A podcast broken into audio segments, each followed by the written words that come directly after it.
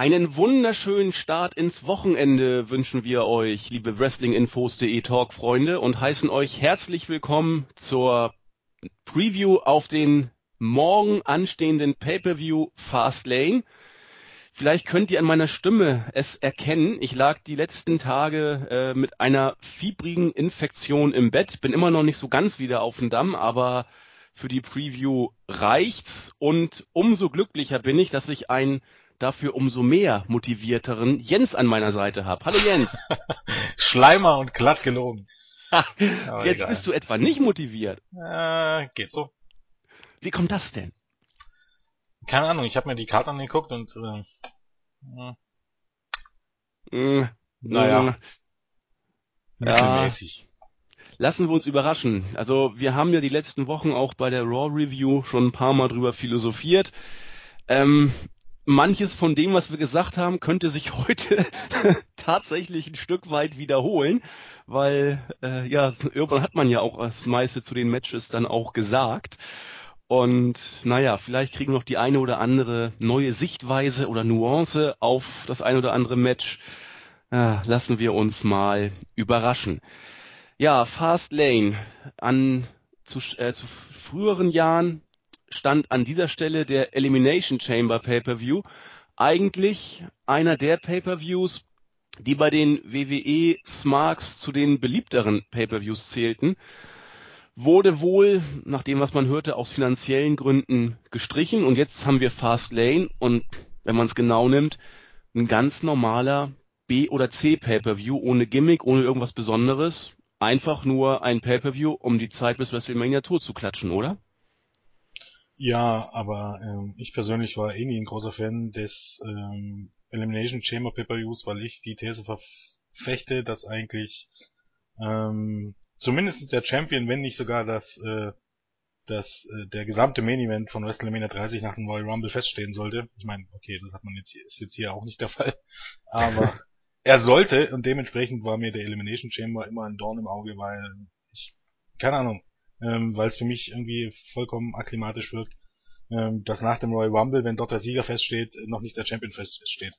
Ich finde, das hat den Aufbau eindeutig immer beeinträchtigt. Natürlich heißt das jetzt nicht unbedingt, dass man den Aufbau dann in den nächsten Jahren ohne Elimination Chamber irgendwie besser hinbekommt, aber ich war eigentlich immer dafür, dass man den Royal Rumble und WrestleMania ein bisschen näher zusammenrückt und nicht unbedingt so viel Zeit lässt. Also keine Ahnung, den Royal Rumble könnte man ja genauso gut Anfang Februar bringen und ja, WrestleMania eben halt Ende März, dann ist die Zeit nicht so lang und dann braucht's einfach kein Pay-Per-View dazwischen. Aber, ja, keine Ahnung, Fastlane. Ich meine, der Name ist nicht von Bedeutung. Ich meine, manchmal hört man ja direkt, dass Leute sagen, ich möchte gern, keine Ahnung, No Mercy zurück oder dies und das und jenes. Ist doch alles vollkommen ohne Bedeutung. Eine Pay-Per-View ohne direkte Stipulation ist ein Pay-Per-View. Wie der heißt, wem interessiert das? Gibt's einen Unterschied zwischen Fastlane und Over the Limit oder Fastlane und No Way Out oder Fastlane und Schlag mich tot. Ist doch alles das Gleiche. So sieht's wohl aus. Wobei ich gerade überlege, bei Elimination Chamber hat der Titel auch diverse Male in der Tat gewechselt, ne? Okay. Also es ist nicht so, dass das jetzt irgendwie künstlicher Spannungserzeuger war. Ich meine, der Taker hat in der Chamber den Titel schon mal verloren vor Mania, und ich meine, er war auch in der Tat nicht der Einzige, ne? Von daher... Ja, aber es gab ja, ich meine, früher auch 2 Titel, muss man ja schon mal dazu sagen. Ja, stimmt. Ich glaube, das Ganze ist ja dem Ganzen nur geschuldet gewesen, dass zwischen dem Royal Rumble und WrestleMania so viel Zeit war, also in Anführungsstrichen viel Zeit. Zu den Zeiten, wo es bloß 4 Pay-Per-Views gab, war das ja wieder was anderes. Aber deshalb musste man noch unbedingt was dazwischen schenken. Aber wie gesagt, gegen das Elimination Chamber Match an sich oder den Pay-Per-View habe ich nichts, aber ich vertrete die Antithese zu Julian, der Meinung ist, dass das nochmal Schwung reingebracht hat. Ich sage, es hat einen Aufbau beeinträchtigt, aber ich meine, Geschmäcker sind verschieden, von daher, wie gesagt, ob sich nur irgendwas verbessert, steht auf einem ganz anderen Blatt Papier. Wir wissen auch jetzt ohne Elimination Chamber nicht, wie der Main Event von WrestleMania lauten wird, dementsprechend hat sich im Grunde nicht viel geändert. Ja, und schon haben wir gleich zu Beginn des Podcasts eigentlich schon eine Idee, wie man abdriften könnte. Wir wollen es jetzt natürlich nicht machen. Man könnte jetzt wieder die alte Frage aufwerfen, inwiefern die WWE überhaupt zu viele Pay-Per-Views am Start hat. Aber dazu heute lieber kein Wort. Wir haben es oft besprochen. Das können wir dann noch mehrmals. Das denke ich auch. Sag mal so, in 75% aller Matches, die auf der Karte sind, kann ich dir erklären, warum WWE zu viele Pay-Per-Views hat. Ja, das kann man bei jedem Pay-Per-View, ne? Ich meine, die Probleme sind viel vielschichtiger und tiefer, als man das nur in den Pay-Per-Views festmachen könnte, aber egal. Aber egal, genau. Das soll heute nicht unser Thema sein. Wir wollen uns ganz auf Fastlane konzentrieren und fangen mal an mit der Pre-Show. Ein Match ist zum gegenwärtigen Zeitpunkt noch nicht angekündigt, aber man wirbt ganz groß mit Miz TV und Paul Heyman wird zu Gast sein. Tja, er wird wohl Brock Lesnar entsprechend ins rechte Licht rücken und sagen, dass es eigentlich völlig egal wird, wer hier gewinnt. Können wir uns sonst noch irgendwas anderes erwarten von diesem Segment? Nö. Außer, dass Miz nicht was, ans Brot kriegt. Ja, vermutlich. Also ich werde es mir definitiv schenken. Also wenn überhaupt was an der Pre-Show interessant ist, dann sind das die Matches, aber auch wenn ich großer Paul Heyman-Fan bin, ich vermute mal, das, was er am Sonntag sagen wird oder am Morgen sagen wird, wird er dann am Montag bei Raw nochmal wiederholen, von daher. Zur Not wird's eingespielt. Genau. In einem das Video. Wird wahrscheinlich wahrscheinlich vorm Main Event oder zumindest irgendwann während der Main Show sowieso nochmal wiederholt. Oder Auszüge davon. Das denke ich auch. Also ich als treuer Maxdome-Zahler werde mir das natürlich auch angucken, die Pre-Show, und werde dann entsprechend berichten, wie es war. Große Erwartungen habe ich auch nicht. Mal gucken, ob noch irgendein Match auf die Card geklatscht wird. Bin ich mir relativ sicher. Du hast es vorhin schon angedeutet, ob die Ascension gegen New Day nochmal ran dürfen oder ob man irgendwas anderes... Tyson O'Neill und Darren Young. Ja, das würde sich ja anbieten. Genau, nachdem quasi Titus O'Neil und Darren Young jetzt wieder vereinigt wurden. Und ich glaube, genau, es war ja auch in einem Match gegen die Ascension. Also insofern ist da ja auch ein Anknüpfungspunkt gelegt. Schauen wir mal, was dann noch kommt. Viel mehr muss man zur Pre-Show, glaube ich, dann auch nicht sagen. Gehen wir in die Card. Ich weiß noch gar nicht so genau, wie wir anfangen sollen. Genau, die Reihenfolge ist ja eh nicht klar. Fangen wir einfach mit der Reihenfolge an, die wir bei uns im Board auch haben. Und da steht bei mir als erstes Match das Six-Man-Tag-Team-Match. Dolph Ziggler, Eric Rowan und Ryback treten an gegen Seth Rollins, Big Show und Kane. Ja, es wirkt fast so, als ob man die, ja, ich hätte beinahe gesagt, drei tragenden Gestalten der letzten Wochen, nicht unbedingt im positiven Sinne, Big Show und Kane zusammen mit Seth Rollins noch irgendwie auf die Karte packen musste. Und was bietet sich da mehr an als die Survivor Series? Ich sag immer fast Geeks, das klingt irgendwie so blöd, da einfach wieder im Dreierteam auch noch mit reinzustecken. Und nun haben wir dieses Match. Ja, was soll man dazu groß sagen? Natürlich ist es nur gedacht, um diese Leute, also Dolph Ziggler, Seth Rollins, Big Show und Kane auf die Karte zu bringen. Das Match schwebt ein bisschen zwischen gar keinen Aufbau und klassischer Lückenfüller und langer Aufbau, weil die beiden oder die Personen haben es ja schon irgendwie seit der Soße miteinander zu tun. Ich persönlich habe ohnehin das Gefühl, dass ich jede erdenkliche Paarung mit Big Show und Kane schon gesehen habe. So auch diese, gefühlt gab es das Match oder Matches in ähnlicher Konstellation in den letzten Monaten 80.000 Mal. Ich meine, erst bei SmackDown, gestern oder heute, um mal Kane zu brechen, gab es Kane gegen Ryback. Das hat man alles 80.000 Mal gesehen. Mein Interesse daran tendiert gegen null, um nicht zu sagen in den negativen Bereich. Mit viel Glück wird es ein halbwegs anständiges Match, aber mit Sicherheit nichts, was besser ist als das, was man von so einem Match bei Raw oder SmackDown erwarten würde. Und wie oft hat man so ein Match bei Raw und SmackDown schon gesehen? Von daher, mit wirklich Pay-Per-View-Qualität hat das genau nichts zu tun. Also da wäre mir echt Dolph Ziggler gegen Seth Rollins viel lieber gewesen im Einzelmatch, aber das müsste man ja bei Raw und SmackDown auch nicht bringen. Von daher. Ja, und du musst ja auch die Eckpfeiler der letzten Raw- und Smackdown-Ausgaben, Big Show und Kane, auch irgendwie auf die Karte packen. Das lassen wir einfach mal so stehen. Ja, jetzt hätte ich beinahe ganz zynisch gesagt, stell dir mal vor, anstelle Big Show würde jetzt hier Samoa Joe stehen, aber das spare ich mir mal lieber. Da hatten wir ja auch. Das nicht kommen. Nein, natürlich nicht. Naja, aber wir hatten ja in den letzten Tagen die News draußen, dass Hunter wohl ein gewisses Interesse haben soll. Glaube ich nicht dran. Bin ich ganz ehrlich, von den Quellen, von das da kommt, glaube ich nicht an. Ja, Samoa Joe ist zu alt und man hat wesentlich, Samoa Joe Ist noch nicht mal unbedingt zu alt, das würde ich noch nicht mal sagen. Was wollte ich gerade sagen? Naja, ich bin 35 und sich dann in ein Jahr zu NXT gehen, kann ich mir schwer vorstellen, aber an ihm heftet einfach die Marke TNA. Und man hat AJ Styles nicht verpflichtet, der vom Look wesentlich besser passt und der im letzten Jahr sich zum besten US-Wrestler gewechselt hat in New Japan.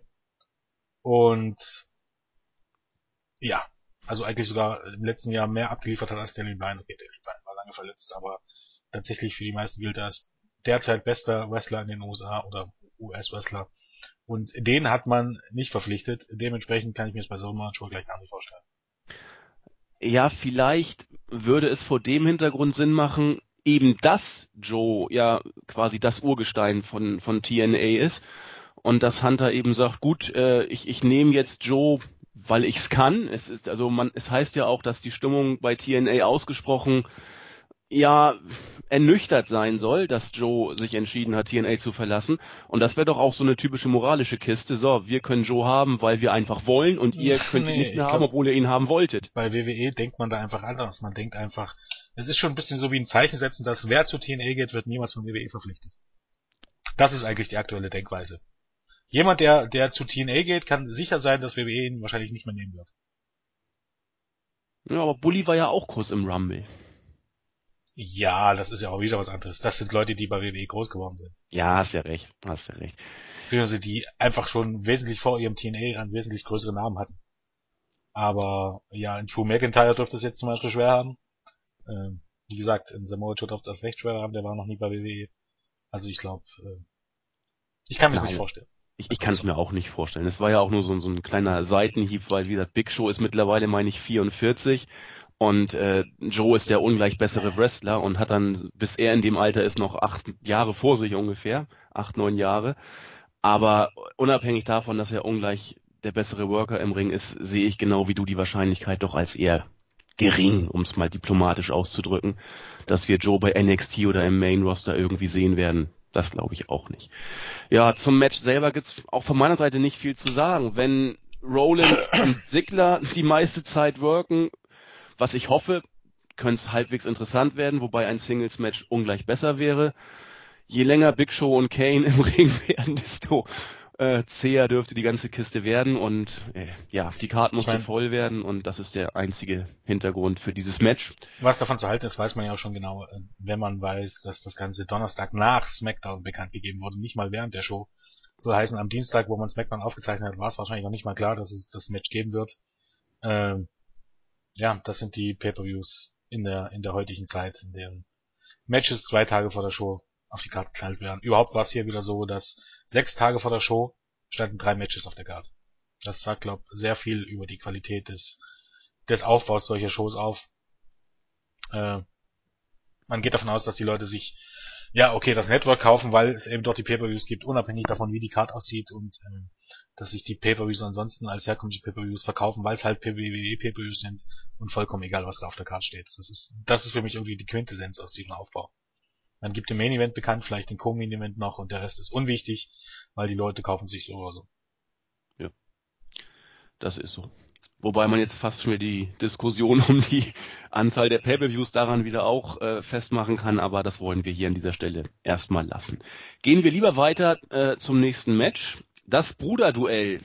Angeblich... Ich habe nicht gefragt, wer denn gewinnen wird. Oh, Entschuldigung, Jens, wer gewinnt denn? Es ist scheißegal. Achtung, ich weiß noch, was du sagst. Es könnte mir nicht egaler sein, wirst du sagen. Nee, ich gehe zu 100% davon aus, dass die Heels gewinnen werden, weil, ja, keine Ahnung, dort hast du immer noch Seth Rollins, den du schützen musst und den du irgendwie aufbauen musst, und Eric Rowan, der Chopper. Dementsprechend bin ich mir zu 100% sicher und Big Show und Kane werden eigentlich auch immer geschützt. Dementsprechend bin ich mir zu 100% sicher, dass die Heels hier gewinnen werden. Ja, tendiere ich auch zu. Gerade weil du ja mit Big Show und Kane die beiden absolut bösesten Heels hast im Moment, da musst du sie ja stark darstellen und Rollins wird ja auch noch eine gewisse Rolle spielen. Und wie gesagt, Ziggler, Rowan und Ryback, ja, Lückenfüller, ne? Also sehe ich genauso. Gut, kommen wir jetzt zum nächsten Match, das eben schon angesprochene Bruderduell. Angeblich sollte es groß aufgebaut werden für WrestleMania 31. Nun hat sich die WWE aber entschieden, das Team doch schon früher zu splitten und das Ganze auch bei Fastlane schon auf die Karte zu setzen. Das muss zwar... Ja, Entschuldigung? Wolltest du was sagen? Nee, sprich rein. Okay, das muss zwar noch nicht heißen, dass damit sich der Plan, die beiden auch bei WrestleMania 31 gegeneinander zu stellen, erledigt hat, aber zumindest hat man jetzt dann das Ganze, wenn es auf ein WrestleMania-Match auch hinauslaufen sollte, auf 2 Matches gestreckt. Die Vorfreude auf dieses Match ist bei meiner Seite, sag ich mal, überschaubar. Bei den Fans wirkt es ähnlich. Ja, man hat wohl so ein bisschen den Moment hier verpasst für die Ansetzung. Es lässt viele einfach kalt. Wie siehst du's? Ja, also was heißt kalt? Ich meine, so wirklicher Hype ist nicht da für eine Bruderfehde. Auch hier wieder absolut typisch, dass das Match auch wieder 2 Tage vor der Show bekannt gegeben wird und dass die ganze Fehde, es ist auch hier wieder zwiegespalten. Grundsätzlich hast du so viel Zeit und grundsätzlich wurde das so lange angedeutet. Der entscheidende Punkt, also der entscheidende Turn und der Aufbau wird dann aber innerhalb von 5 Tagen durchgezogen und das Match auf die Karte knallt. Das Ganze zeigt mir eigentlich schon, dass dieses Match zu 100% nicht auf der WrestleMania-Karte landen wird. Daran glaube ich vor Lachen nicht, weil überleg mal, was du jetzt hast. Du hast jetzt, also gehen wir mal davon aus, es läuft auf Lesnar gegen Reigns aus, du hast Cena gegen Rusev, du hast Sting gegen Triple H, du hast White gegen den Undertaker, bist du schon bei 4 Matches. Dann hast du, keine Ahnung, wo man Bryan reinsteckt. Bryan gegen Sheamus, jetzt nur mal angenommen. Bryan gegen Sheamus. Da bist du bei 5 Matches. Orton gegen Rollins bist du bei 6 Matches. Das Steven-Match bist du bei 7 Matches. Dann hast du noch Dean Ambrose. Gegen wem auch immer bist du bei 8 Matches. Wo soll das Match stattfinden? Dementsprechend, dann hast du wahrscheinlich noch irgendein Take-Team-Match. Da bist du bei 9 Matches. Dieses Match wird es nicht auf die WrestleMania-Card schaffen. So einfach ist das. Punkt. Und gleich gar nicht, wenn du das schon einen Monat vorher hast. Das macht ja überhaupt gar keinen Sinn. Also, da bin ich mir 100% sicher, dass das nicht passieren wird. Also, vielleicht siehst du dann Goldust dann schon tatsächlich am Sonntag zum letzten Mal. Ich finde, dass die Fehde Potenzial hatte, dass man das sogar ganz gut umgesetzt hat mit diesem Stardust, hat Cody Rhodes übernommen und so. Das hat alle schöne Ansätze. Dass die Fans sich dafür über einen Scheiß interessieren, liegt halt einfach daran, dass man die beiden in den letzten Monaten vollkommen hat erkalten lassen. Aber das hatte für eine Midcard fehlt richtig gute Ansätze, wenn du es richtig aufbaust und dann auch lange aufbaust. Zum Beispiel hättest du ja jetzt bringen können, erst so Goldust will ja gar nicht gegen Stardust antreten, aber er will ihn so überzeugen und am Ende hat er aber keine andere Wahl. Dafür hast du einfach überhaupt gar keine Zeit mehr, obwohl du so viel TV-Zeit eigentlich zur Verfügung hast. Dem ist es jetzt ein bisschen überhastet und wenn das jeder andere Pay-Per-View zwischen Extreme Rules und SummerSlam wäre, dann könntest du das wahrscheinlich selbst in Co-Main-Event stellen oder so, normalerweise mit einem guten Aufbau.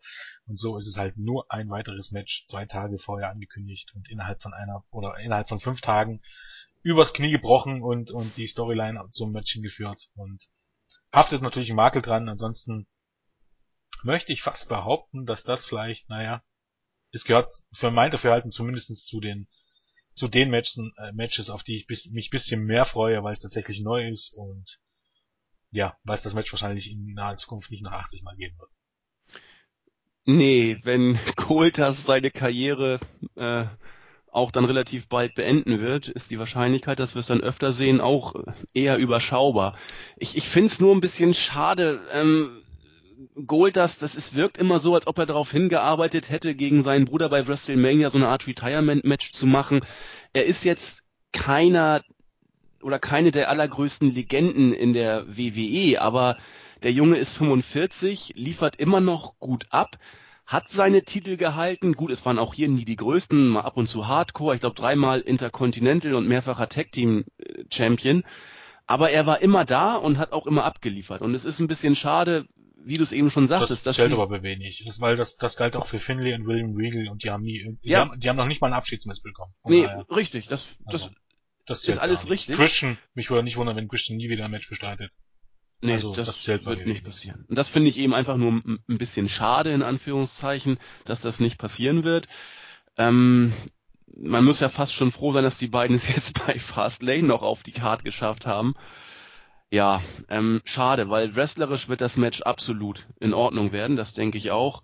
Und genau wie du habe ich zumindest gewisse Bedenken, dass entgegen anderslautender News in den letzten Tagen die Wahrscheinlichkeit, dass Stardust gegen Goldust bei WrestleMania nochmal stattfinden wird, eher sehr gering ist. Am ehesten Chance sehe ich da, dass die beiden sich bei WrestleMania nochmal gegenüberstehen, wenn man tatsächlich noch eine Battle Royale auf die Karten knallt. Aber als Singles-Match, no way. Sehe ich überhaupt gar keine Chance, bin ich ganz ehrlich. Weil die Karte jetzt schon überfüllt ist und es ist noch gar nicht raus, ob was Ambrose, wie gesagt, welches Match Ambrose bekommt. Und so weiter und so fort. Also dementsprechend sehe ich da eigentlich keine großen Chancen zumindest. Wenn wir jetzt mal von der von dir aufgeführten Prämisse ausgehen, dass es vielleicht tatsächlich nicht zu einem Match bei WrestleMania kommt, wer gewinnt dann dieses Match bei Fastlane? Stardust. Kann ja nur eigentlich Stardust sein, ne? Also, wenn ich jetzt ein Szenario mir ausdenken würde, gehe ich davon aus, dass Goldust noch vor WrestleMania sein, also zumindest aus den Shows geschrieben wird, und dann würde das bedeuten, dass Stardust hier am Sonntag gewinnt. Und entweder war es das dann schon, oder dass es dann nochmal ein Rematch am Montag gewinnt und das gewinnt, gibt, und das gewinnt Stardust dann nochmal. Ja, denke ich auch. Also Goldust wird auch das Rematch ganz sicher nicht gewinnen. Und dann wird es das gewesen sein. Das denke ich auch. Gut, kommen wir weiter auf der Card zum nächsten Match. Das WWE Tag Team Championship Match steht auf dem Programm. Die Usos gegen Cesaro und Tyson Kidd. Wie auch schon beim letzten Tag Team Championship Match hat man auch hier die Paarung insofern immer wieder mal angedeutet, als dass man beide Wrestler in Singles Matches gegeneinander antreten hat lassen. Ab und zu waren auch mal die jeweiligen Ehefrauen mit im Mix Tag Team Matches dabei und so weiter und so fort. Jens und mir gefällt diese Art und Weise der Inszenierung dieses Matches nicht so wirklich, aber es scheint derzeit zumindest der Standard bei der WWE zu sein. Wrestlerisch glauben wir beide, dass diese ganze Kiste nicht schlecht werden wird. Was hast du sonst zum Match zu sagen? Ich glaube sogar, dass das theoretisch gut werden wird. Ja, glaube ich auch. Ich glaube, es wird schon... Ja, keine Ahnung. Es hat Potenzial, ein richtig gutes Match zu werden.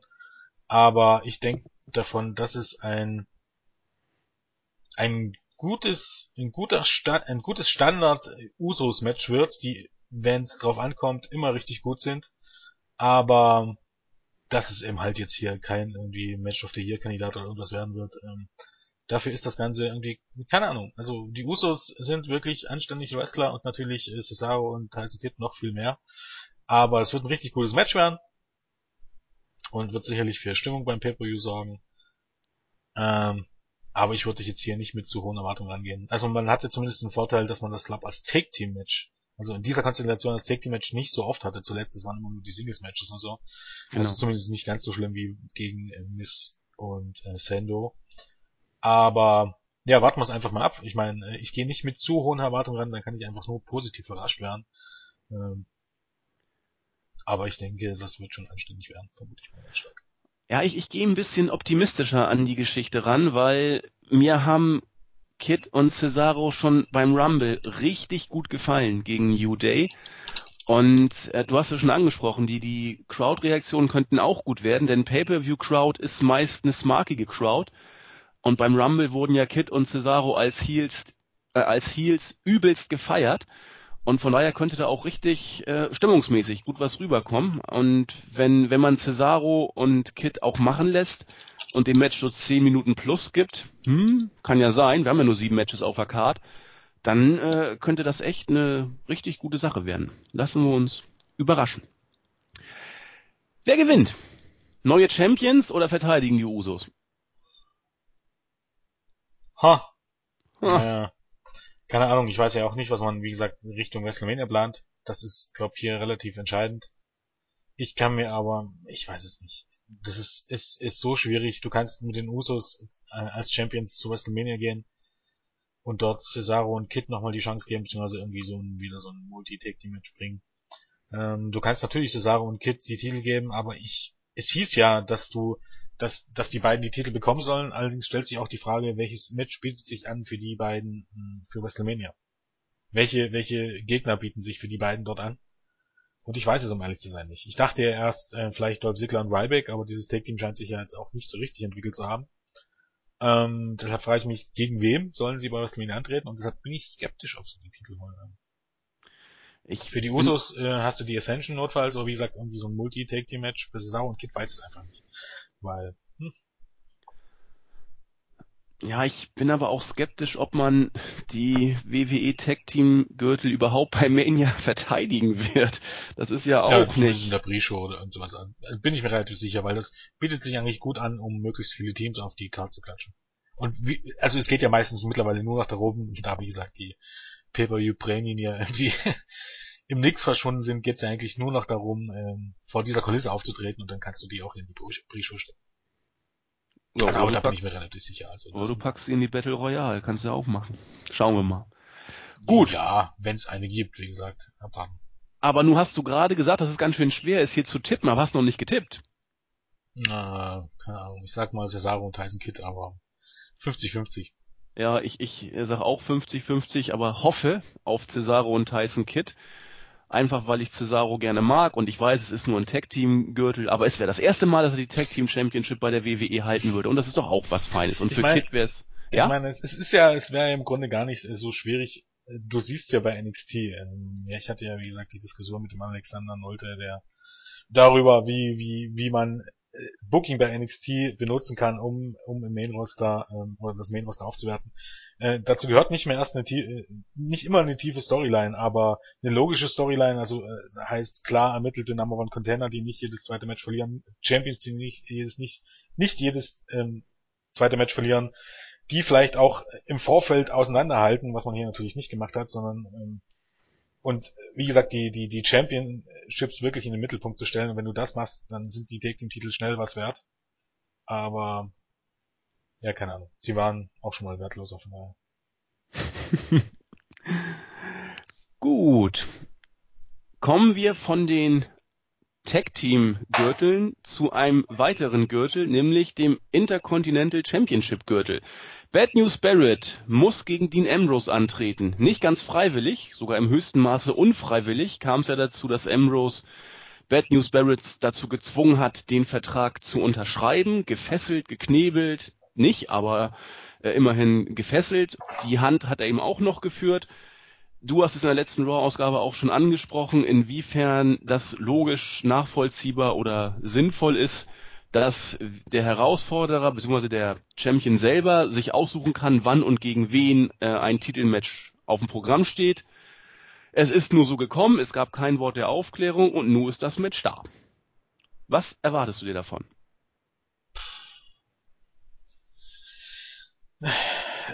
Das ist im Moment ist alles ein bisschen schwierig hier vorauszusagen und hier auch eine wirkliche Prognose abzugeben oder für mich selbst eine wirkliche Einschätzung abzugeben, ob ich mich auf was freue oder nicht freue. Das Ding ist einfach, mein Gefühl sagt mir, dass der Intercontinental Championship den Tod bedeutet. Den Tod deiner Karriere bedeutet. Dementsprechend, auch wenn jetzt alle wieder sagen, ja, wenn Dean Ambrose gewinnt, dann ja, wird der Titel wichtiger und bla bla bla bla. Keine Ahnung, wenn ich nur €1 kriegen würde für jedes Mal, wo ich das gehört habe, in den letzten Jahren, bei Curtis Axel, bei Big E, bei Cody Rhodes, bei diesen, bei jedem, wenn der und der den Titel gewinnt, dann wird der Titel wieder wertvoller und vielleicht hat man dann ja was vor, weil der und der den Titel gewinnt, bei Bad News Barrett, was genau das gleiche. Quintessenz daraus war, dass derjenige den Titel gewonnen hat, um danach fast alle Matches zu verlieren. Das war jetzt immer so. Niemand bringt den Titel auf ein neues Level, der Titel zieht dich runter. So einfach ist das. Ein Paradebeispiel oder Ausnahmen bestätigen die Regel heißt immer so schön, das ist dann vielleicht bei John Cena könnte das der Fall sein. Aber hier ist es einfach so, dass Bad News Barrett ist ganz unten. Tiefer geht's eigentlich im Grunde nicht. Und wenn ich Dean Ambrose mal irgendwo eine Niederlage gewünscht habe, dann hier. Aber ich befürchte, diese Niederlage wird's nicht geben und dann wird er als Intercontinental Champion zu WrestleMania gehen. Und ja, für ihn ist es halt der Tod. Von eigentlich dem heißesten Star im Herbst zum unteren Midcard. Aber sagen wir mal so, sind wir positiv, zumindest hat man versucht, hier ein bisschen sowas wie eine Storyline aufzubauen und ein bisschen den Titel im Mittelpunkt. Also man hat's ja versucht. Und auch noch ein ganz wichtiger Punkt, auch wenn Dean Ambrose hat ja gegen Bart Keats gewonnen im Vorfeld, Bad News Barrett hingegen hat, wenn er überhaupt gekämpft hat, und ich glaube, er hat nur einmal gekämpft gegen R-Truth, jetzt bei SmackDown, und da hat er verloren. Hätte man Bad News Barrett noch ein paar Matches bestreiten lassen und ihn tatsächlich mal ein paar Matches gewinnen lassen können, als ihn nicht als typischen WWE-Heel, der eh nichts gebacken bekommt, denn auch das ist Bad News Barrett dargestellt, sondern hätte man ihn als glaubhaften Herausforderer oder Champion hergestellt, also zwei starke Gegner gegeneinander, dann hätte man hier sehr, sehr vieles richtig gemacht, vor allen Dingen, da die beiden eigentlich, ich glaube, noch nie ein Match hatten. Von daher gesehen, hier hat man es tatsächlich mal richtig gemacht, also das, was man bei den Tag-Teams diesmal, naja, nicht so wirklich hatte. Also die beiden haben noch kein Match miteinander bestritten und man hat sie voneinander ferngehalten. Das ist eigentlich für so ein Titelmatch einfach die beste Voraussetzung eigentlich. Also wenn man was Positives sagen will, dann tatsächlich, dass die Paarung neu ist, dass du in den letzten Wochen das nicht oft gesehen hast und dass es tatsächlich mal sowas wie ansatzweise eine Storyline um diesen Titel gibt oder einen Grund dafür, und dass das Match wahrscheinlich auch anständig werden könnte. Das sind so die positiven Sachen, aber natürlich, wie es so ist, wenn man genauer hinguckt, findet man auch negative Sachen, aber naja. Ja, du hast alles, was du gerade gesagt hast, würde ich genauso auch unterschreiben. Das Problem ist nur, eigentlich hat man meines Erachtens hier wirklich alles richtig gemacht, nur einmal ist es eben nur der Intercontinental Championship Gürtel, was das Ganze in ein schlechtes Licht rückt, und zum anderen diese, sag ich mal, Unstimmigkeiten oder unlogischen Aspekte bezüglich der Tatsache, dass Barrett sich selber aussuchen kann, gegen wen er verteidigt. Aber ich meine, das hätte ich irgendwie noch ignoriert, weil da ist es einfach so, das ist nun mal WWE. Genau. Und das ist ja auch das Ding, ich hab's gestern auf Twitter auch geschrieben, während du war. Das Ding ist, ich glaube, die meisten, die zugucken, die merken das gar nicht. Den kannst du das sagen, dann fällst du vielleicht auf, aber ich glaube, 80% der Casual merken diese Unlogik gar nicht. Ich meine, ich halte mich jetzt auch zurück, ob das wirklich gut oder schlecht ist. Also, mag jeder für sich selbst entscheiden, aber keine Ahnung, ich bin irgendjemand, der über solche Sachen dann doch mal nachdenkt und na, egal. Ja, egal. Mich nervt eher, dass Bad News Barrett, wie gesagt, eigentlich der letzte Dödel ist und gar nichts gebacken bekommt. Das ist eigentlich das, was mich wirklich in den Sack geht.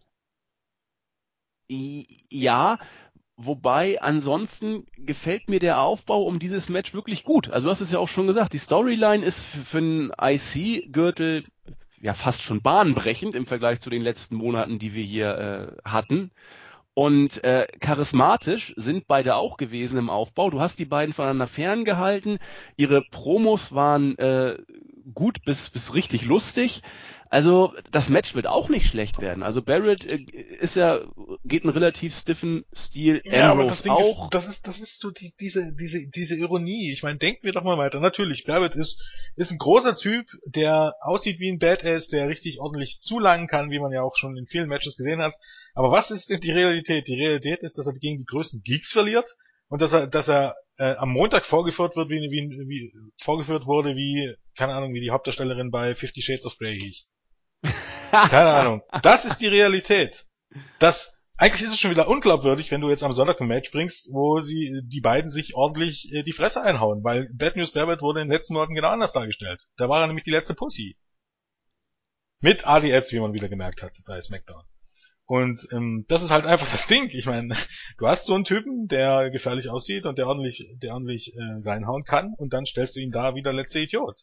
Also am schlimmsten, wie gesagt, vom ganzen Aufbau fand ich eigentlich dieses, ich fessel dich und dann lasse ich dich einen Vertrag zwanghaft unterschreiben, der keine Ahnung woher kommt. Also das fand ich echt buh. Da ist mir wieder klar geworden, was man eigentlich, keine Ahnung, wie bescheuert eigentlich Bad News Barrett dargestellt wird. Ja, kann ich in diesem Fall trotzdem ein bisschen besser mit umgehen als du. Das ist so, aber ärgert mich jetzt nicht so extrem, wie mich manches anders geärgert hat. Und ich freue mich auch ein Stück weit drauf, muss ich sagen. Das Match wird in Ordnung. Also, denke ich schon. Gut. Du hast schon gesagt, wer gewinnt? Du hast Dean Ambrose gesagt. Nein. Nee? Ich habe doch gesagt, wenn ich einmal gehofft habe, dass Dean Ambrose verliert, dann hier. Ja, aber du glaubst nicht, dass es so kommt, hast du gesagt. Weiß ich nicht genau. Ist auch wieder so eine 50-50 Sache, aber ich glaube tatsächlich, dass Dean Ambrose gewinnt. Und ja. Tschüss Karriere, kann ich da sagen. Ja, wenn der Titel wirklich wechselt, wäre blöd. Vielleicht wird's auch, DQ oder so eine Geschichte. Aber dann kriegst du das Rematch bei Mania, aber ich weiß nicht, ob man das nochmal bei Mania bringt, glaube ich eigentlich nicht. Kann ich mir nicht vorstellen. Das ist halt das Ding, dass du hier viele neue Fäden hast, wenn du so möchtest. Also Rusev gegen Cena, Bella gegen Paige, Bad News Barrett gegen Ambrose, Usos gegen Cesaro und Kidd. Obwohl du einen Monat vor WrestleMania bist. Also normalerweise ist die Stardust, Goldust Normal ist die Quintessenz, dass du normalerweise bei WrestleMania entweder Rematches hast, was vollkommen untypisch ist, wäre. Ja. Weil normalerweise solltest du doch bei WrestleMania frische Paarungen haben, also auf die man hinfiebern kann und nicht was, was du ein paar Wochen vorher schon gesehen hast. Auf der anderen Seite hast du natürlich dann, müsstest du für alle neue Programme starten. Also, okay, mal abwarten, was das werden wird. Da fällt mir ein, WrestleMania-Card. Natürlich wäre Miz gegen Damien Sandow auch so ein Match, was normalerweise, was du bei WrestleMania bringen könntest, was ich aber auch stark bezweifle. Weil das Match einfach, man weiß es nicht genau, aber man könnte sagen, Damien Sandow ist so heiß, dann gibst du ihm das Match und dann gibst du ihm den Sieg, aber irgendwie, ich bezweifle, dass das die Intention von WWE ist. Das wäre aber die einzige Option, die WWE ziehen könnte, wenn sie das Match auf die Card packen wollte, denn Sandow ist unglaublich over in den letzten Wochen. Zu viele, ja, ist unglaublich over, aber wie lange dieses Obersein anhält, wenn er dann nicht mehr das Double von The Miz ist, bleibt mal echt abzuwarten. Denn weswegen ist er denn Ober? Weil er mehr schlecht als recht der Miss nachmacht. Wenn er ihn mit der Miss, ne? Das ist ja die eigentliche Ironie, dass eigentlich der Split bedeuten könnte, dass du alles damit zunichte machst. Ja, völlig richtig. Deswegen musst du es ja bis Mania auch dann strecken. Naja, warten wir's mal. Gar nicht. Warten wir's mal ab. Ich meine, möglich ist es natürlich, genau wie Stardust und Goldust möglich wäre. Aber wenn ich wetten würde, dann würde ich sagen, eher Miz und Sandow als Stardust gegen Goldust, aus einem einfachen Grund, weil Miz gegen Sandow hier nicht auf der Karte steht. Ja. Und man könnte ja in der Pre-Show da irgendwas inszenieren in die Richtung. Man weiß es nicht genau. Ich tippe auf Ambrose nach Pinfall. Ambrose wird den Titel gewinnen. Und das ist natürlich alles andere als gut, aber ich glaube, es wird passieren. Weiter geht's. Viele Titel stehen auf der Karte. Ich dachte zuerst, wir haben hier Night of Champions. Die Divas Championship. Bitte?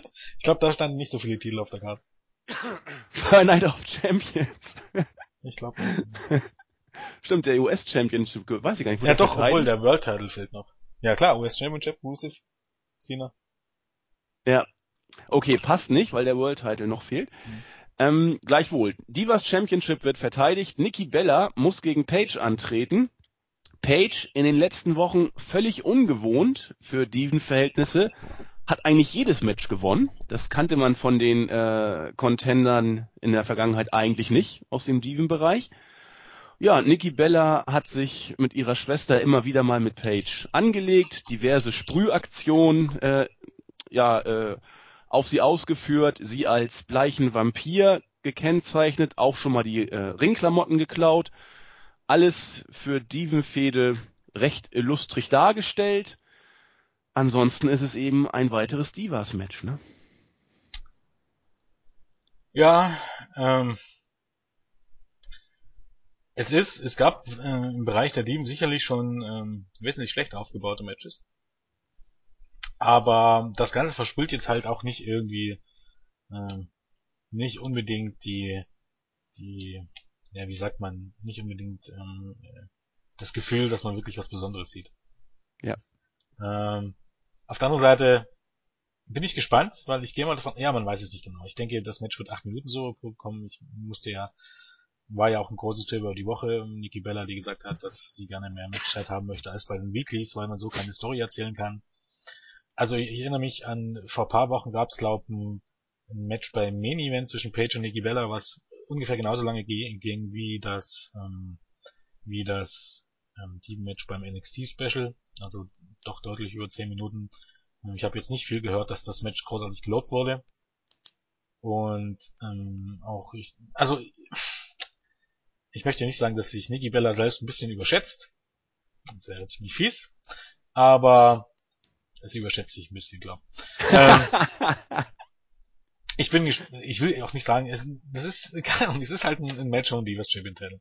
Es ist nichts wirklich Besonderes, nichts wirklich Aufregendes, aber gab schon wesentlich Schlechteres. Aber ich erwarte mir hier auch keinen Klassiker, sondern ich denke, das Ganze wird ähnlich sein wie bei TLC, AJ gegen Nikki Bella. Und das war jetzt auch nicht so großartig, um das mal vorsichtig auszudrücken. Und in diesem Bereich wird es auch kommen, wahrscheinlich auch so 7 Minuten, 8 Minuten. Warten wir es mal ab, aber ich würde jetzt da auch kein Feuerwerk warten. Nee, Also ich gehe in dieses Match auch ohne irgendeine Erwartungshaltung rein. Dann kann ich eben nur positiv überrascht werden. Das hast du ja an anderer Stelle der Card auch schon mal gesagt. Oder ich werde eben bestätigt in meiner nicht vorhandenen Erwartungshaltung. Muss man mal gucken. Es ist eben ein Divas-Match mit Nikki Bella. Das wird, auch wenn sie sich meines Erachtens im Ring ein Stück weit verbessert hat, aber es wird eben keine Glanzleistung. Was heißt das schon? Ja, eben. Wir werden hier nicht auf NXT-Niveau kommen, nicht annähernd. Und von dem her ein weiteres Divas-Match. Viel mehr gibt's dazu auch nicht zu sagen. Die Frage ist nur, die bleibt, holt sich Paige den Titel zurück oder behält Nikki? Glaube ich nicht. Außer Nikki hat jetzt Heat wegen ihren Aussagen bei dem Interview, man weiß es ja nie genau. Dann kann ich mir den Titelwechsel vorstellen. Auch hier hängt viel in der Luft. Was plant man für Mania? Plant man für Mania ein Multi-Team-Match? Dann ist alles möglich. Plant man für WrestleMania vielleicht nochmal Paige gegen AJ, den man AJ jetzt irgendwie zurückholt für Mania und jetzt Paige den Titel gibt, wäre ja durchaus möglich. Soll Natalia irgendwie einen Spot bekommen? Würde ja aufgrund von Total Divas auch immer irgendwie fassen mit Nikki Bella. Von daher ist alles möglich. Nikki Bella durch ihre Beziehung mit John Cena dürfte aber eine gute Ausgangslage haben als Champion zu WrestleMania. Ich denke auch.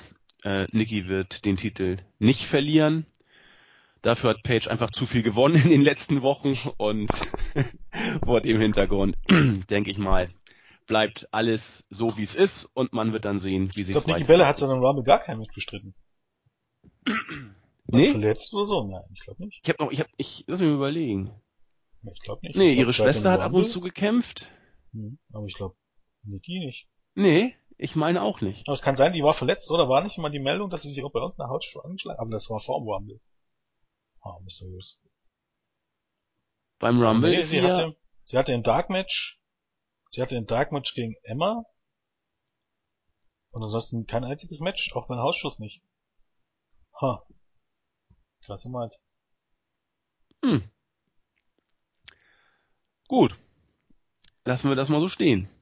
Und kommen zum nächsten Championship-Match. Das von vielen, ja, ich sag mal, immer wieder, ich will nicht sagen herbeigesehnte, aber zumindest doch positiv betrachtete Match zwischen dem bitterbösen US-Champion Rusev gegen das heelige Face, will ich mal sagen, John Cena. Aufbau, ja, wie immer hätte ich beinahe gesagt. Rusev agiert wie ein lupenreines Face, Cena wie ein lupenreiner Heel, der trotzdem vom Publikum nicht mehr als sonst ausgebuht und bejubelt wird, so wie es bei Cena eben immer so ist. Jetzt treffen sie bei Fastlane um den US-Titel aufeinander und die Frage ist auch hier, was hat man für beide bis WrestleMania geplant? Gibt's da ein Rematch? Ich denke mal schon, dass die beiden bei Mania nochmal aufeinander... Ja, das ist auch wieder so eine Sache. Das ist, ich verstehe das nicht. Außer, dass man WrestleMania irgendwie wirklich auch das Standing von WrestleMania total runtergeschraubt hat durch das Network und weil, also quasi sagt, scheißegal, was wir dort bringen. Wir bieten den Leuten was an, weil ich verstehe nicht die Intention, wenn man Rusev gegen John Cena, also wirklich das irgendwie aufbauen will und wirklich als großes Match vermarkten will. Der unbesiegte Rusev für Russland gegen John Cena, der Retter der amerikanischen Nation. Das hättest du so groß aufbauen können und Rusev eben noch als United States Champion, das wäre so ein Selbstläufer gewesen und stattdessen hast du jetzt hier nach dem Royal Rumble ohne Aufbau, nach dem Royal Rumble einen Tag oder bei SmackDown war es ja glaube oder ich weiß nicht, wann man das Match bekannt gegeben hat, wirklich ohne vorher irgendwas anzudeuten, klatscht du das jetzt auf die Karte, damit du das bei Fastlane das Match bringen kannst. Und das lässt mich fragen, warum? Also es gibt zwei Möglichkeiten. Entweder man hat jetzt irgendwie gemerkt, also ich verstehe den Plan nicht. Also das Ganze wird für mich überhastet. Wenn du den Plan hattest, das Match aufzubauen, warum deutest du vorher nicht was an? Warum hier dieses sinnlose Backstage-Segment beim Rumble und dann das Match sofort auf die Karte setzen und das ist so, als wenn du zwei Wochen Aufbau, 2 Wochen Andeutung vollkommen überspringst und dann sofort irgendwie. Also entweder planst du für John Cena irgendwie ein ganz großes Match bei WrestleMania oder für Rusev. Vielleicht kommt doch noch The Rock und fordert Rusev raus, dass du Rusev gegen Rock aufbauen willst. Irgend sowas, dass du sagst, okay, wir ziehen jetzt das Match schnell vor, um das doch noch irgendwie zu bringen. Die weniger spektakuläre Variante wäre natürlich, dass du Rusev jetzt hier gewinnen lässt und den Titel verteidigen lässt und bei WrestleMania bringst du dann das Rematch und da schlägt dann John Cena zu und besiegt das russische Weltreich, indem er Rusev zum Abklopfen bringt. Das ist halt irgendwie dann doch das wahrscheinlichere Variante. Sind wir ehrlich, wir haben alle gewusst, dass Cena derjenige sein wird, der Rusev erste richtige Niederlage beibringt. Aber ob man dieses Besondere ohne diese besondere mit richtig guten klassischen Aufbau im hier à la Hulk Hogan, wie hieß er? Koloff, oder? Bitte, was denn? Koloff. Ja, ich glaube. Volkov. Nikolai Volkov, oder was meinst du? Ja, naja, ist ja egal. Oder Hulk Hogan gegen Sergeant Slaughter, eben, dass du das einfach mal beiseite lässt, um das jetzt so zu rushen, wie es so schön heißt, ist erstaunlich, aber am Ende für mich nicht wirklich von Bedeutung. Ich mag Rusev. Es gibt ja schon vermeintliche Experten da draußen, die glauben, dass Rusev kein guter Wrestler ist. Ja, ich meine, er ist kein Seth Rollins, aber Rusev ist gut besser als die Hälfte des Rosters, möchte ich fast mal behaupten, oder? Naja, das ist ein bisschen übertrieben, aber wenn du diese Leute siehst wie Ryback, Eric Rowan und so weiter und so fort und auch Kane, The Big Show sowieso, dann hast du auch noch The Miz, auch Damien Sandow ist jetzt nicht unbedingt weit entfernt davon, richtig klasse zu sein und ich denke, Rusev, seine Rolle oder seinen Stil, den er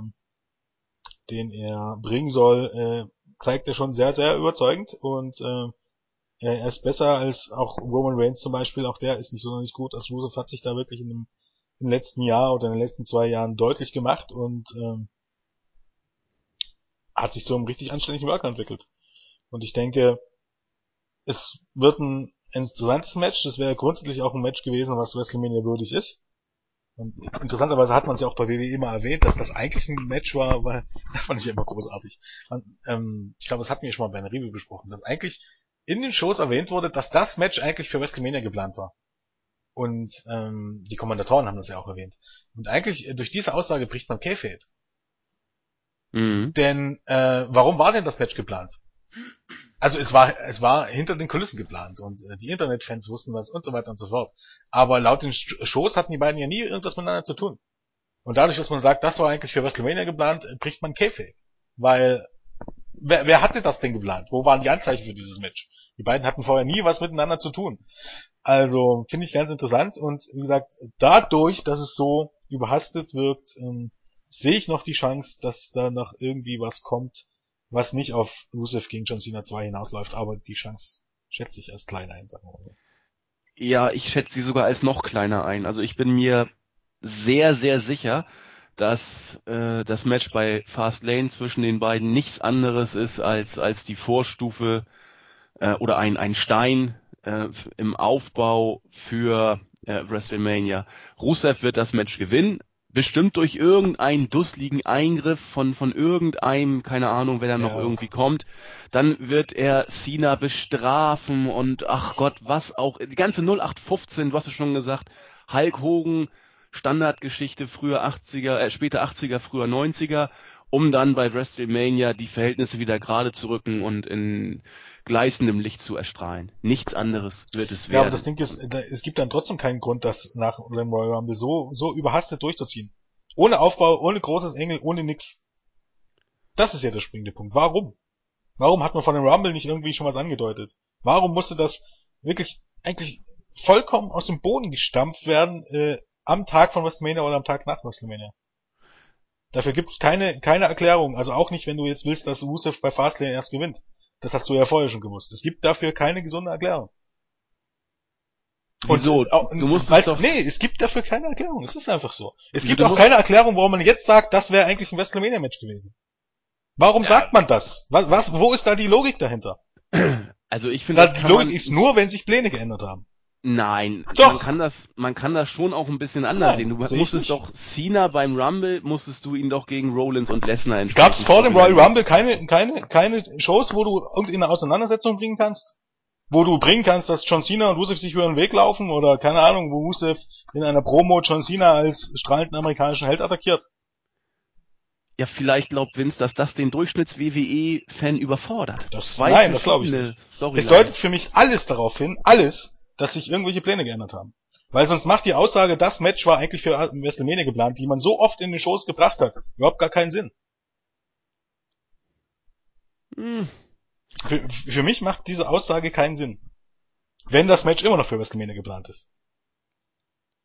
Also für mich macht unter WWE-Booking-Gesichtspunkten schon noch ein bisschen Sinn, weil man bookt ja nicht langfristig bei der WWE. Das hat doch damit nichts zu tun. Wenn das Match immer noch für WrestleMania geplant ist, warum erwähnt man in den Shows seit dem Tag, lassen wir zurückblicken, nach dem Royal Rumble, also nach der eigentlichen Show, noch nicht mal bei der Show, sondern man hätte es ja auch beim Royal Rumble bringen können, also praktisch zwischen dem World Title Match und dem Royal Rumble Match hätte man bringen können, dass der geschlagene Cena Backstage geht und angesäuert ist und dann Rusev kommt. Das war aber nicht der Fall. Nach dem Royal Rumble Match hat man in so ein Backstage Video aufgenommen, was noch nicht mal, was ich glaube auf der App ausgestrahlt wurde bei der Pre-Show war es glaube, also die schon kaum jemand geguckt hat, bei der Post-Show. Genau, Post-Show. Dann hat's halt dieses Segment bei SmackDown, ich glaube, gab's da überhaupt ein Segment? Ich glaube, Raw fiel aus, bei SmackDown hat's noch irgendwas. Auf jeden Fall, und schon, bei dieser Raw-Ausgabe, am Tag nach Royal Rumble, haben die dieses Match festgesetzt. Ohne irgendwas, nur aufgrund dieses Engels hast du sofort das erste, was wir gesagt haben, ist John Cena gegen Rusev bei Fastlane. Zu diesem Zeitpunkt gab es gar keine Erklärung, warum das Match auf einmal kam, und sofort wurde gesagt, dieses Match war eigentlich für WrestleMania geplant. Und wenn du genau weißt, dass du beim Fastlane das erste Match bringst und bei WrestleMania das zweite Match bringst, aus welchem Grund erwähnst du, dass dieses Match für WrestleMania geplant ist? Wo macht das Sinn? Ja, das macht wenig Sinn, das stimmt schon. Das ist richtig. Das hätte man dann in der Tat anders verkaufen sollen, können, müssen, weiß ich nicht. Da hast du ja völlig recht. Da bin ich ja bei dir. Also nicht, dass ich glaube, dass man darüber nachgedacht hat, aber ich würde nicht hundertprozentig darauf wetten, dass es das Match für WrestleMania nochmal gibt. Es ist wahrscheinlich, oder was heißt, es ist die einfache Möglichkeit, aber keine Ahnung, ich bleibe im Zweifel, sagen wir mal so. Dann ist natürlich die Frage, jetzt können wir mal so ein bisschen spinnen, was wäre denn die Alternative für Rusev? Könnte es tatsächlich Rocky sein? Was machen wir dann mit Cena? Ja, keine Ahnung, ich kann dir das nicht erklären. Also John Cena gegen Randy Orton, weil das schon immer funktioniert hat. Ich weiß es nicht. Bringen wir es doch einmal ganz einfach anders. Was wir hier immer vergessen, ne? Ich gehe davon aus, dass der Main Event von WrestleMania kein Triple Threat Match wird. Was glaubst du denn, was der Main Event? Ein Singles Match. Brock Lesnar gegen Daniel Bryan oder Brock Lesnar gegen Roman Reigns. Und dann bleibt einer übrig, der nix hat. Und der konnte dann gegen Cena ran. So sieht's aus. Und es würde beides passen. Vor allem Daniel Bryan gegen John Cena würde passen. Wird ja so ein bisschen in Widerspruch zu dem stehen, was Vince McMahon angeblich von sich gegeben haben soll mit dem Triple Threat Match, aber das wäre ja auch nicht das erste Mal. Darauf gebe ich nichts. Auch weil sich diese Sachen so schnell ändern, weil letztendlich kannst du Roman Reigns am Sonntag Heel turn lassen und dann hast du Heel Reigns gegen Face Lesnar, weil Lesnar eh das Face sein wird und dann hat sich die Ausgangslage wieder komplett geändert. Es gibt ja auch genügend Leute, die gesagt haben, dass die Pläne weiterhin Bestand haben und dass es weiterhin auf Reigns gegen Lesnar hinausläuft. Also abwarten. Oder du lässt Reigns verlieren und stellst Bryan gegen Lesnar dort rein. Aber ich glaube nicht schon wieder an den Triple Threat Match. Nein. Weil das würde auch bedeuten würde, keine Ahnung, dann bräuchtest du jetzt ja No Contest im Main Event oder so. Also das müsstest du ja erstmal auch gewinnbringend irgendwie erklären. Und ob es dann jetzt irgendwie gut ist, den Royal Rumble-Sieger dann im No Contest, keine Ahnung, ich weiß es nicht. Aber es gibt Möglichkeiten. Natürlich gibt es dann immer noch die Möglichkeiten, Daniel Bryan gegen Dolph Ziggler zu stellen, wenn er verliert. Weil du für Ziggler theoretisch auch nichts hast. Also Optionen gibt's viele, aber warten wir's mal ab. Genau. Und auf Vince angebliche Aussagen muss man sich nicht zwingend verlassen, weil das haben wir ja nur gelernt im Laufe der letzten Jahre. Vince kann seine Meinung auch nochmal ein paar Minuten vor der Show ändern. Das ist und bevor mich jemand fragt, ich glaube nicht daran, dass der Rock zurückkommt, aber wie gesagt, wenn man weiterspinnt und zu sagen, dass dieser Aufbau von Rusev gegen John Cena irgendwie ein bisschen antiklimatisch wirkte, dann wäre das eine Option, aber ich glaube nicht dran. Gut.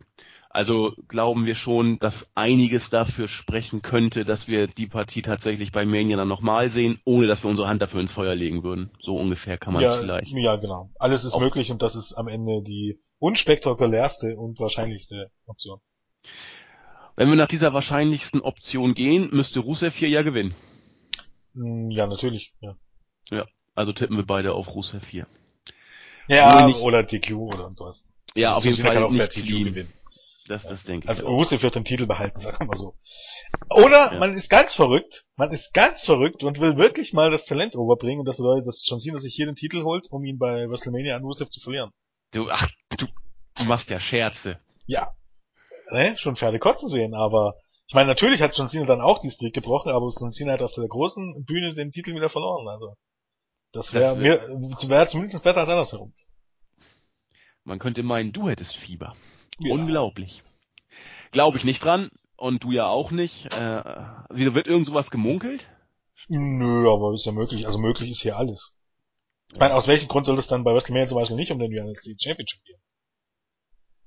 Wäre ja auch dann die nächste Frage, wenn jetzt hier Rusev gewinnt, du machst das Rematch bei WrestleMania, warum geht's dann auf einmal nicht um den Titel? Macht das irgendeinen Sinn? Nee, aber ja, wenn, musst du es auch da um den Titel gehen lassen. Ja, vollkommen richtig. Und dann gewinnt John Cena den Titel bei WrestleMania? Ja, zum Beispiel. Was? Da finde ich ja meine Theorie, dass er bei Fastlane den Titel gewinnt und bei WrestleMania verliert, fast glaubhaft an. Weil was machst du dann mit John Cena nach WrestleMania? Also Rollins casht einfach ein um den US-Titel. Ja. Wäre für Rollins tatsächlich, irgendwie war das eine Aufwertung des United States-Titels, den du in den Main Event stellen könntest, und für Rollins wäre es die bessere Option, weil Rollins hat immer noch den Koffer und so wirklich sehe ich nicht die Möglichkeit, dass er den Koffer eincasht, weil keine Ahnung, für mich wirkt das alles komplett antiklimatisch, weil jetzt hast du Lesnar. Also wir gehen jetzt mal davon aus, Lesnar willst du bei WrestleMania den Titel abnehmen. Gegen Daniel Bryan oder gegen Roman Reigns, egal wie du es bringst, egal ob jetzt Roman Reigns oder Daniel Bryan diesen Titel bei WrestleMania gewinnt, normalerweise sollte dann ein langer Run folgen. Es kann aber kein langer Run folgen, weil du bis Juni oder Juli den Money in the Bank Koffer noch hast. Hm. Also um ganz ehrlich zu sein, hätte ich es tatsächlich besser gefunden, wenn Seth Rollins den Koffer auch an Lesnar verloren hätte. Also wenn die vergeblich versucht hätte einzucashen oder sowas, weil ich bin der Meinung, dass Seth Rollins nicht bis Juli erfolgreich eincashen sollte. Dafür werden mich viele verdammen, aber wenn du jetzt Lesnar den Titel abnehmen lässt bei WrestleMania und dann sofort das Ganze durch dieses Sports Entertainment Cash-In, und mehr ist Money in the Bank nicht, das hat ja nichts dazu tun mit dem 1&1-Vergleich, mit der Titel ist jetzt jemand, der Lesnar besiegt, das unbesiegbare Monster, der ist doch, keine Ahnung, der sollte doch der neue starke Mann sein, also der neue Unbesiegbare sein, der neue Held, der neue absolute Topstar, der den Titel hält, und der soll ihn durch ein Cash-In wieder verlieren?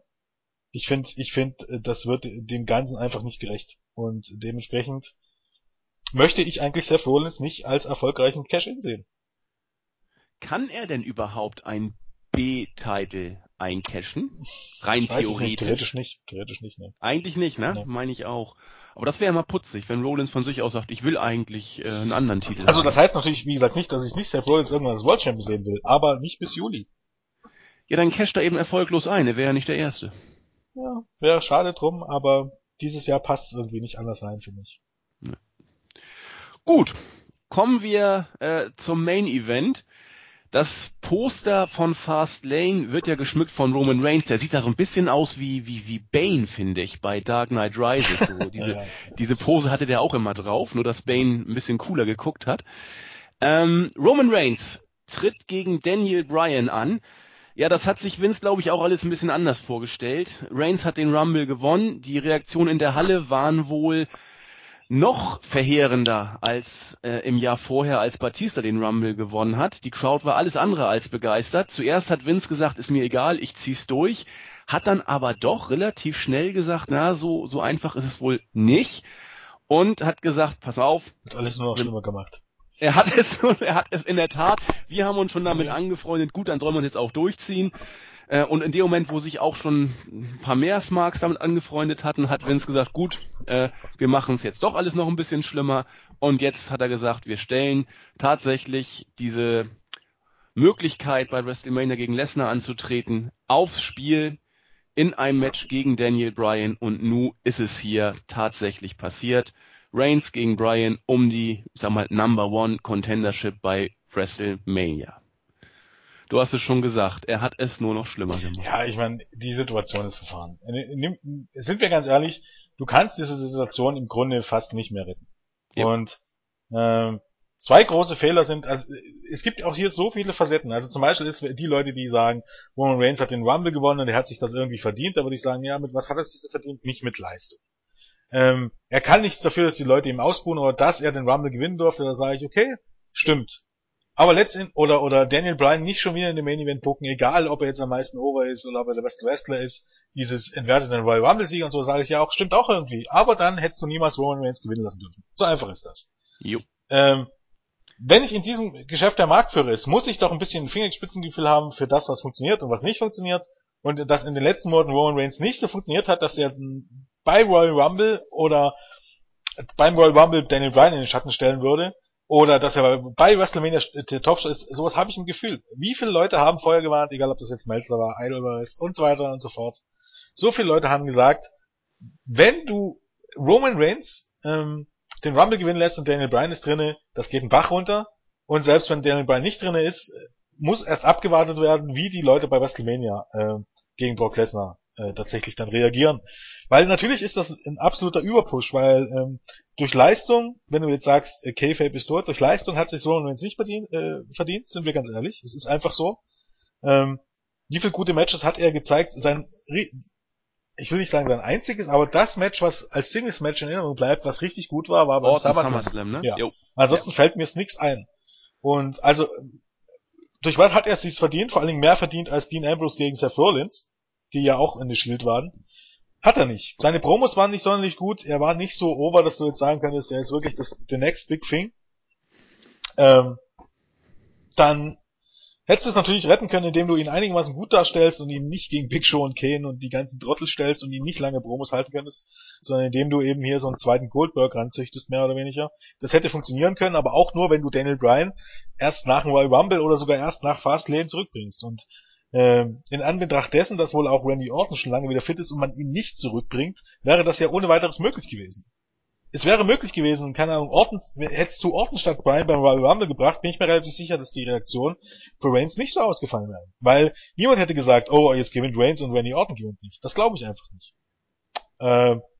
Und du hast dich jetzt in eine Krise gebuckt und auch egal, was du jetzt bei Fastlane machst, wenn du ein Triple Threat Match draus machst, hast du schon wieder ein Triple Threat Match bei WrestleMania und ich bin der Meinung, die richtig großen Matches sollten Single Matches sein.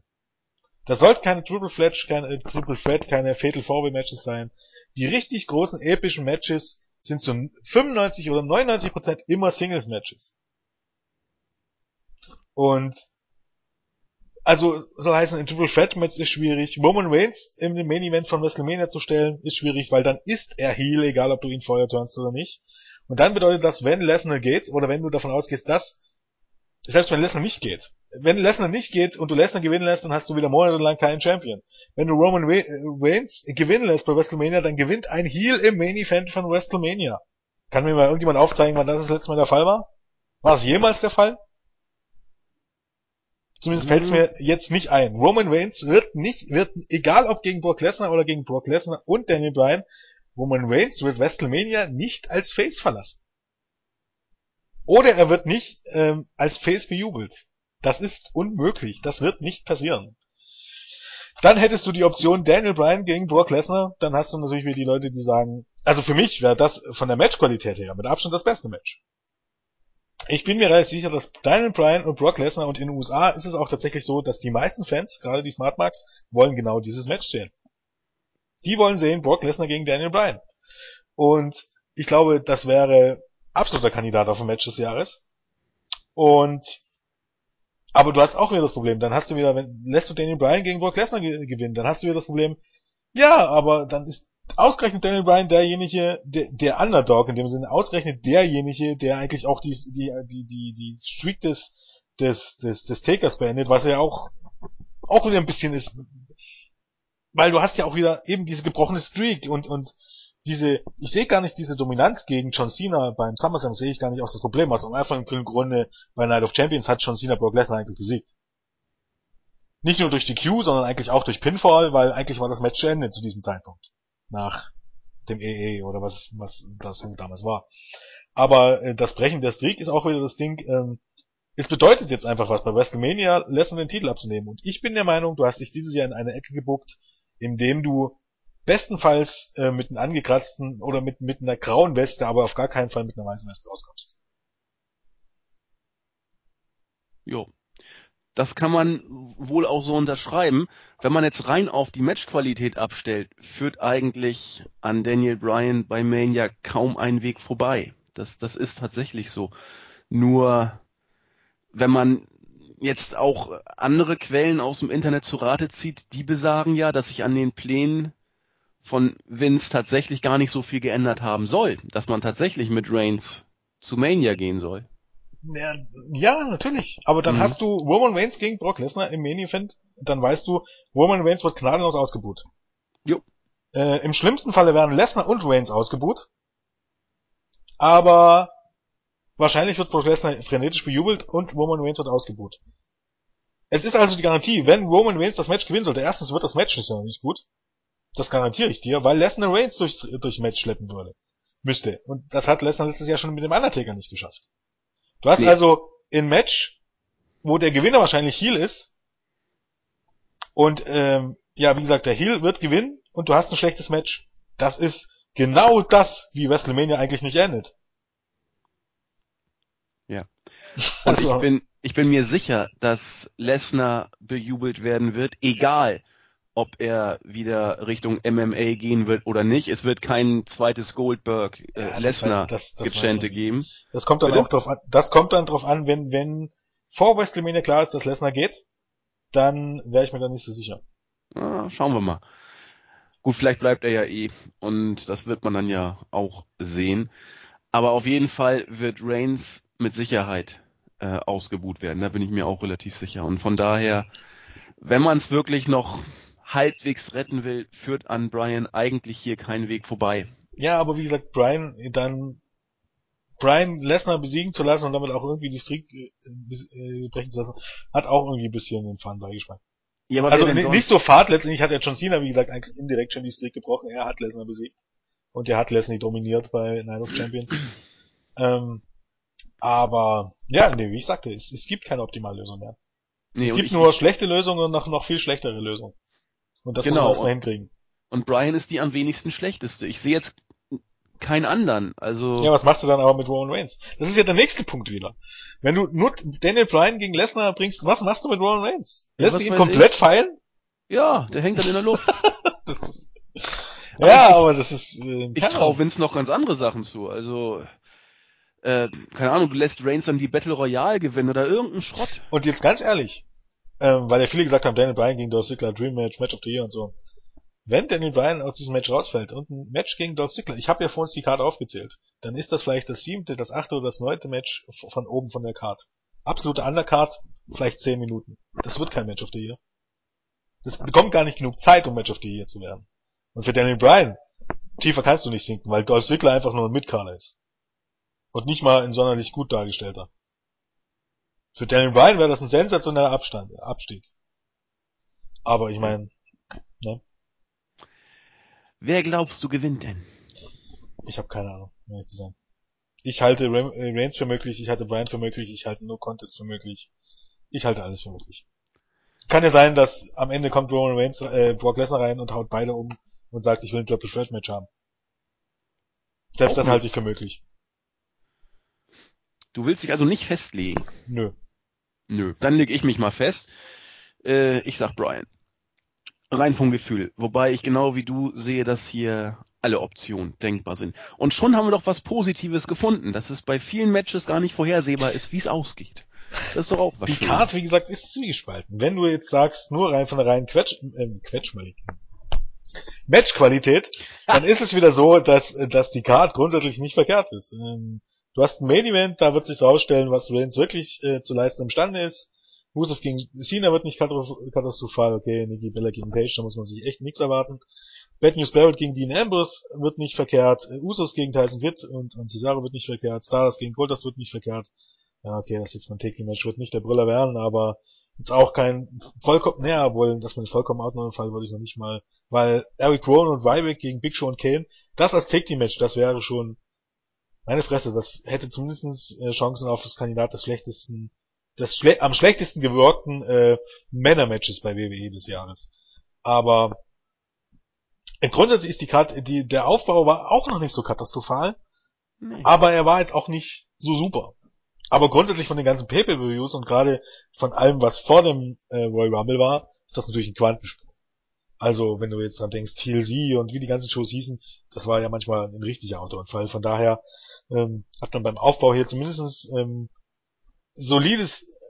solides abgeliefert. Das Problem ist, wir sind halt auf der Road to WrestleMania und dann, wenn ich irgendwas wann ein bisschen mehr als solide Kost erwarte, dann auf der Road. Und die bietet man mir im Moment nicht. Und ich bin auch der Meinung, dass ich jetzt nicht so hohe Ansprüche stelle, dass ich nicht sehe, wenn mir was total Tolles geboten wird. Und denn total toll ist es jetzt auch nicht. Okay. Eine Sache haben wir jetzt noch nicht angesprochen, und zwar die groß gehypte Face-to-Face-Konfrontation zwischen Triple H und Sting. Ich für meine Person freue mich.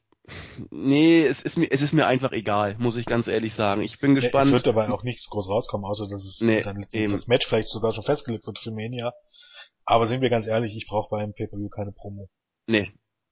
Das denke ich auch. Und vor allem nicht, wenn schon 1, 2, 3, 4, 5, 6, 7. Sieben Matches haben wir. 7 Matches auf der Karte stehen. Brauche ich nicht. Nee. Das denke ich auch. Und von daher können wir es, glaube ich, auch hier relativ kurz halten. Es wird weiterhin keiner Hype sein für das Match bei WrestleMania. Da werden sie dann ihre, 20 Minuten vielleicht kriegen, wenn, wird's, denke ich mal, sein. Zwischen 15 und 25 Minuten. Aber wie gesagt, das ist jetzt Spekulation in die Zukunft. Hier wird's einfach ein Segment um des Segments willen und Hunter und Sting-Fans können sich drauf freuen. Ich werde es über mich ergehen lassen, freue mich nicht so richtig drauf, aber na gut, es wird ein Segment. Ja, es ist auch nicht so, bei mir ist es auch so, dass ich mich nicht drauf freue, sondern ich warte einfach mal ab, was es wird. Also ich gehe da vollkommen neutral ran. Ich nicht mal das. Ich lasse es über mich ergehen und schauen wir mal. Damit sind wir aber auch schon am Ende angelangt. Du hast ja auch schon das Ganze so ein bisschen zusammengefasst. Ich sehe es im Großen und Ganzen auch so. Der Aufbau war für ein WWE Pay-Per-View nicht verkehrt, gerade wenn man das sieht, was in den letzten Monaten war. Andererseits sind wir auf der Road to WrestleMania, da kann man auch ein bisschen mehr vielleicht erwarten. Viele Fragezeichen bei den Match-Ausgängen, manche Fragezeichen bei den Match-Ansetzungen. Ja, schlauer sind wir vielleicht nach dem Pay-Per-View. Da das hofft man ja. Das hoffen wir, aber außer es gibt nur DQ-Finishes. Noch etwas mehr als vorher. Wir werden auf jeden Fall drüber sprechen am Montag nach dem Event mit Julian, hoffentlich mit dir und mit mir. Mal gucken, ob wir uns dreimal wieder zusammenkriegen. Schauen wir mal. Ich werde es live gucken. Guckst du auch live? Vermutlich, ja, sehr schön. Dann werdet ihr uns dann ja bei uns im Chat wieder besuchen können auf der Startseite, sonst auch bei Twitter, da werden wir auch zugegen sein. Nehmen noch mal kurz das Wort, wenn es recht ist. Ja, gerne. Ich bewerbe alles mal schnell. Also erstmal, wir haben ja heute Samstag, wie wir alle wissen. Ja, komme ich auf Dienstag? Weil Dienstag die Raw-Review ist. Ja, das kann sein. Wir haben heute Samstag und morgen gibt's natürlich wieder den Roundtable. Dann im Moment natürlich noch die Möglichkeit, an unserem Tippspiel teilzunehmen. Was ihr auf der Startseite irgendwo eine Ankündigung findet, einfach da draufklicken, da führt ein Link ins Board, dazu braucht ihr eine Anmeldung im Board, ja, wir haben auch ein Board, das Ganze ist kostenlos, braucht ein bisschen E-Mail-Adresse, also wie man sich halt anmeldet bei einem Board, das werde ich euch nicht erklären müssen, da könnt ihr am Tippspielen teilnehmen, am Ende des Jahres gewinnen die Gewinner der Gesamtwertung in allen Bereichen einen kleinen Preis, wenn ihr euren Tipp abschickt beim Tippspiel, wenn er abgeschickt ist, diesen Thread seht ihr den vorerst nicht. Den seht ihr erst, wenn die Deadline abgelaufen ist. Hat einfach die Frage kommt, wenn man mich täglich hin, da ist das abgeschickt und wo muss ich das abschicken? Dieser Thread, den ihr da seht, nach dem Link, der ist leer. Da steht nur der Ausgangspost, aber wenn ich jetzt reingehen würde, ich würde alle Tipps sehen. Die sind da, die werden nur erst angezeigt, wenn die Deadline abgelaufen ist, weil wir einfach die Erfahrung gemacht haben, dass einige machen sich dann einfach und weil einfach ist. Und kopieren einfach nur von ihrem Vordermann oder von dem, der einen Platz in der Gesamtwertung dahinter liegt oder so. Und sowas wollen wir einfach vermeiden. Es soll jeder seinen Tipp abgeben. Und genau, dann gibt's natürlich, wie gesagt, ab 1 Uhr oder spätestens ab 2 Uhr bei uns wieder den Live-Bericht und auch wieder unsere Chat-Funktion wird auch wieder dabei sein. Da werden sich sicherlich wieder ein paar Leute einfinden. Dem Pay-Per-View noch läuft ein paar Stunden unser Gewinnspiel über Maxdome. Auch wenn ihr auf der Startseite guckt, auch da könnt ihr irgendwo gucken, aber ich kann es euch auch jetzt direkt sagen. Und zwar gibt's halt Maxdome-Codes zu gewinnen für den Pay-Per-View.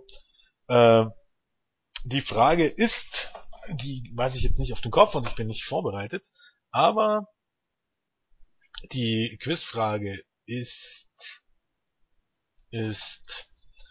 welche Demütigung seitens der Bella Twins gab es vor dem anstehenden Divine Champion Titelmatch bei WWE Fastlane für Paige? Antwort 1, Paige wurde mit grüner Haarfarbe angesprüht. Antwort 2, Paige wurde mit einem Kübel Schleim übergossen. Antwort 3, Paige wurde mit Selbstbohne eingesprüht. Wenn ihr die Antwort wisst, könnt ihr die unter dem Betreff Maxdome Gewinnspiel oder irgendwas in der Art an jme@wrestling-infos.de schicken. Zeit dazu habt ihr bis heute 18 Uhr. Und unter allen Einsendungen, und das sind schon ein ganz paar, wie ich dann mitbekommen habe, werden dann die 3 Codes verlost und ihr werdet dann relativ zeitnah, wahrscheinlich noch Samstagabend, in Kenntnis gesetzt, ob ihr gewonnen habt.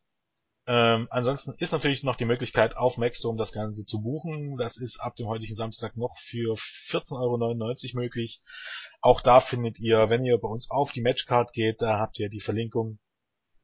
Egal, ob auf der Startseite auf dem Board, habt ihr die Verlinkung direkt zum Maxdome, zur Bestellmöglichkeit. Morgen wird es dann nochmal so einen Post geben mit der extra Ankündigung zum Tippspiel, nochmal mit der extra Ankündigung zum Chat, nochmal mit dem Link zum Maxdome, nochmal mit den letzten Infos zum Pay-Per-View, mit den aktuellen Wettquoten und mit den Hype-Videos und so weiter und so fort. Also im Grunde alles, was ihr wissen müsst.